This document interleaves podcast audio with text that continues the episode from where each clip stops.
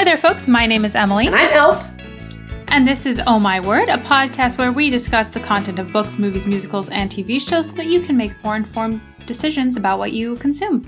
Yes. And then we put on our white lab coats and our, go- and our safety goggles and we run it through our very highly technical pearl clutching scale uh, for violence, language, and romance. Scale of 0 to four, zero being very good and 4 being very not good. Very not good. Very not good.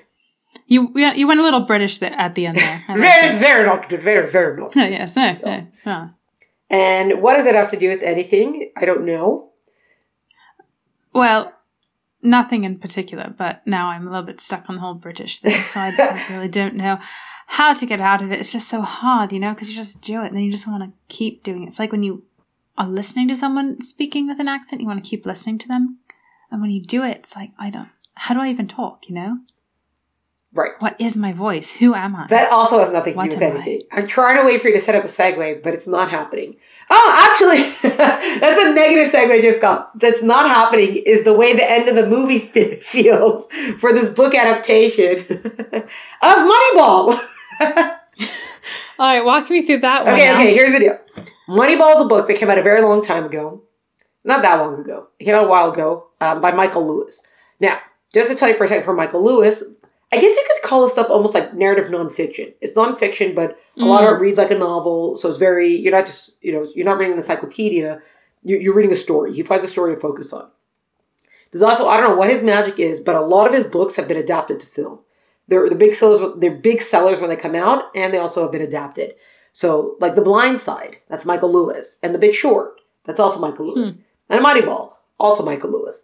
I don't know if he has any others. I mean, he has more books. I don't know if he has any other adaptations, but get, even just getting three for an author, especially if you're narrative nonfiction, that's a big deal. Okay, Yeah. so they adapted Moneyball to film, as we just said. I don't really know why they did that because when you're reading the book, everything makes sense as far as the, the, the story that he's following and the facts and the details that he's following. But in the film, by the time you get to the end of it and you see, you know, where they're going, whatever, and you're waiting for this like big moment to occur, right? Because that's we have to have the culmin- the culminating moment, like the climax of it. It like it doesn't like cut it. You don't feel like you're just like okay, I don't really get it. And that even though I had read the book, I still felt like that with the film because Hmm. the the book is mainly about how the Oakland A's, the baseball team, the Oakland Athletics, um, it's how they're trying. They it's how they what they are reimagined about the the the that's what they reimagined about the game of baseball and the fa- and in, in the recruiting. So you had this manager who took like a whole new approach to recruiting, trying to build a team of a lot of like instead of finding like like a lot of big name players to build a team around, he was going to build a team around a lot of like no names. But like you know the way you'd call like the scrappy, hardworking kind of people, hungry for their shot, sort of thing. So he built this this team of like no, I don't want to say quote unquote like no name kind of people, and they ended up going this massive winning streak. So he was kind of like um, validated and vindicated in the in the in the decision he had made. But in the uh, and he kind of he, he changed things because of that. But in the movie, you like you want it to end with them winning the World Series or something like that, or like someone hits like a massive whatever. And that's not what it ends with. It just ends with them on their winning streak, which just because it's the middle of the season, it just feels like like not anything. Anyways, that was the segue. That was me explaining everything with the segue. I guess that's the interesting thing about when you're doing nonfiction. If you do about something, like I think I mentioned this recently, but I read um, "Killing Lincoln," which is about the assassination of Lincoln. It, this is not quite the same thing, but it's like even though it's narrative non, it was narrative nonfiction, and you're caught up in the story, but you also know the end, so it doesn't have quite the same punch as a regular thriller would have because you know what's going to happen. But then also sometimes there isn't a big end because it's real life and sometimes real life doesn't come together in like these great explosive exciting packages or neatly tied little bows that movies come in. So like Moneyball, yeah, you're right. You want them to win the World Series. You want there to be something and then the fact is not only did they not win the World Series that year, they still haven't won it and they keep getting close. Like this formula that he uses for getting you're right, like consistent, hardworking players so that they're consistently doing well and like they win. You know, their record is like more wins than losses, but it hasn't gotten them to a World Series yet. But at the end, I mean, I guess it's kind of like a documentary. Sometimes documentaries don't really come together. They just sort of show you the process. And then at the end, they tell you what happens because at the end, it says the Red Sox take on this idea. In fact, they want to hire, it's Billy Beane, the A's manager. They want to hire him and he turns it down to stay like close to his daughter and he likes his team. But they take on this theory and then they win the World Series the next year. And they, like the Red Sox historically had not won the World Series. It was like people thought there was a curse on them from like the early 20th century. So. Right. So Curse of the Bambino, right? When they sold Babe Ruth for like a dollar. He was a pitcher then still. He was actually a very good pitcher. But Mm. yeah, oh, I forgot his name is Billy Beane. Oh yeah, so uh, our scale, so violence is a zero, language is a four, romance is a zero. Which is true. So like they're swearing in it, but outside of that, there's none of the other stuff is there. And they still made this massive film out of it. Just goes to show.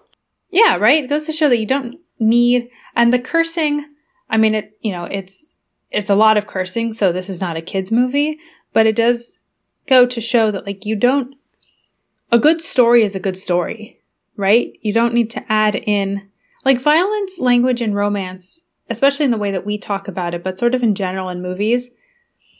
A lot of those things are extras. Yeah. I mean, some of them have to be there. If you're watching a war movie, there's going to be violence, right? If you're watching Romeo and Juliet, there's going to be romance. So there's certain thing, certain places and times where the violence and romance have to be included. But a lot of times, like, you know, you think of, well, Marvel movies, I know there's going to be violence, but like all the extra explosions, right? Like some of this stuff is just peppered in because it adds, but you don't really need it. Yeah. I mean, this was a very compelling story. There's like a little bit of, it's not really romance. You, he has an ex-wife, Billy Beane, and you see his daughter, but like there's, but it's just, they happen to be ex-wife. So there's no actual romance going on. The only real personal relationship he has is with his daughter, you know, and that's one of the things you see him trying to like kind of become a better person and become a little bit closer to the players instead of just this manager who apparently gets to hire and fire with it's kind of interesting. Sometimes you see him, he'll like get on the phone and call managers from other teams. He tells his secretary, like, Hey, Brenda, or whatever her name is, get me Michael Green. And all of a sudden he's talking to the manager of the Yankees or, you know, so he's talking to all these people and it's like, Hey, you want this guy? I'll give you this guy. And then sometimes it's that quick. And then sometimes there's, you know, this convoluted, I'll trade you this guy, you know, and then the Cincinnati Reds will get this guy and then Boston will get this guy. But he tries to become, I think, a little bit of a better person, closer to the players, more personable. So there is a little bit of character growth. Yeah. Well, it's funny when you mentioned with the trades, it's like like when kids try to trade. Like they're trading cards, they're trading like whatever the, the toy of the day is. Like I trade with you, and you Right. trade with this person, da, whatever. You know, it's also too much. It's like Rummikub. You know when you're trying to get that those last two three pieces Yeah, out, so you have to redo the entire board just to get one two three pieces out. That's like these baseball trades of these like really complex. It's like the adult version of it. Yeah. They Yeah. also also for this one they lined up like a really a cast of like really big names, right? They got I think Brad Pitt pla- pays is uh, Billy Beane, right? You got Mhm. Jonah Hill, Chris Pratt. Well, I think well, I get the, I don't know how big Chris Pratt was then. Well, he probably was. Philip Seymour Hoffman. I think Jonah Hill. This is one of his one of his first big like dramas, not comedy dramas, Mm. right? I don't. Oh, it came out two thousand eleven. Yeah, so, so like ten years ago. Yeah. Yeah. I think also I don't I think he was moving into dramas then and not just these kind of like raunchy uh, romances. hmm Yeah. So like they have like a, a stellar cast, so you're gonna have good acting in it as far as that goes. Yeah, they were all great performances. Yeah, some of them you're right, like Jonah Hill and even Chris Pratt. If you like think back, because Chris Pratt at the time was probably Parks and Rec. Right. And I don't remember when Guardians of the Galaxy came out, but he was like this funny guy. Right. And then he has like a kind of he's not a huge character. He's kind of a small part. Yeah, for him and Jonah Hill both to be in you know more serious. I mean, it's a it's not like a dark, heavy drama, but it is a I guess a drama more than a comedy, obviously. Yeah. It's just not it's not a funny story, it's just a regular story. It's just it's real life. Yeah. Interestingly, the Jonah Hill character I think is not a real person. He was either either like totally made up or he's like an amalgamation of actual real people in Billy Beane's life, but it just made more sense to put into one character, which is interesting because well, you read I haven't read the book, so this is only what I've heard because from what I've heard in real life, Billy Beane comes up with not comes up with like this is this whole theory that he uses for baseball, like statistics for picking players instead of just this guy gets 300 home runs in a year or whatever. Like this very specific mathematical equation had already existed for a while. And then he just comes upon it and decides to actually put it into practice.